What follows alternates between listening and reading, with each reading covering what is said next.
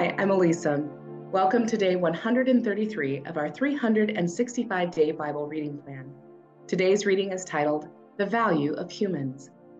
We'll be reading Psalm eight, verses one through nine in the New Living Translation.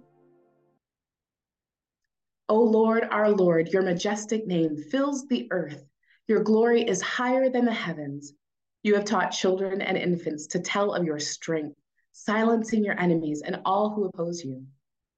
When I look at the night sky and see the work of your fingers, the moon and the stars you set in place, what are mere mortals that you should think about them, human beings that you should care for them?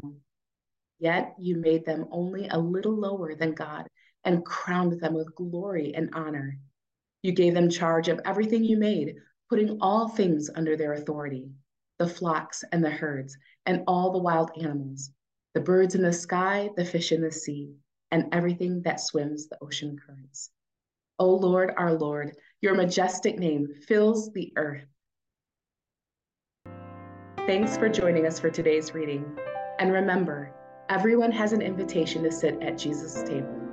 We hope you'll find your story and purpose in God's story.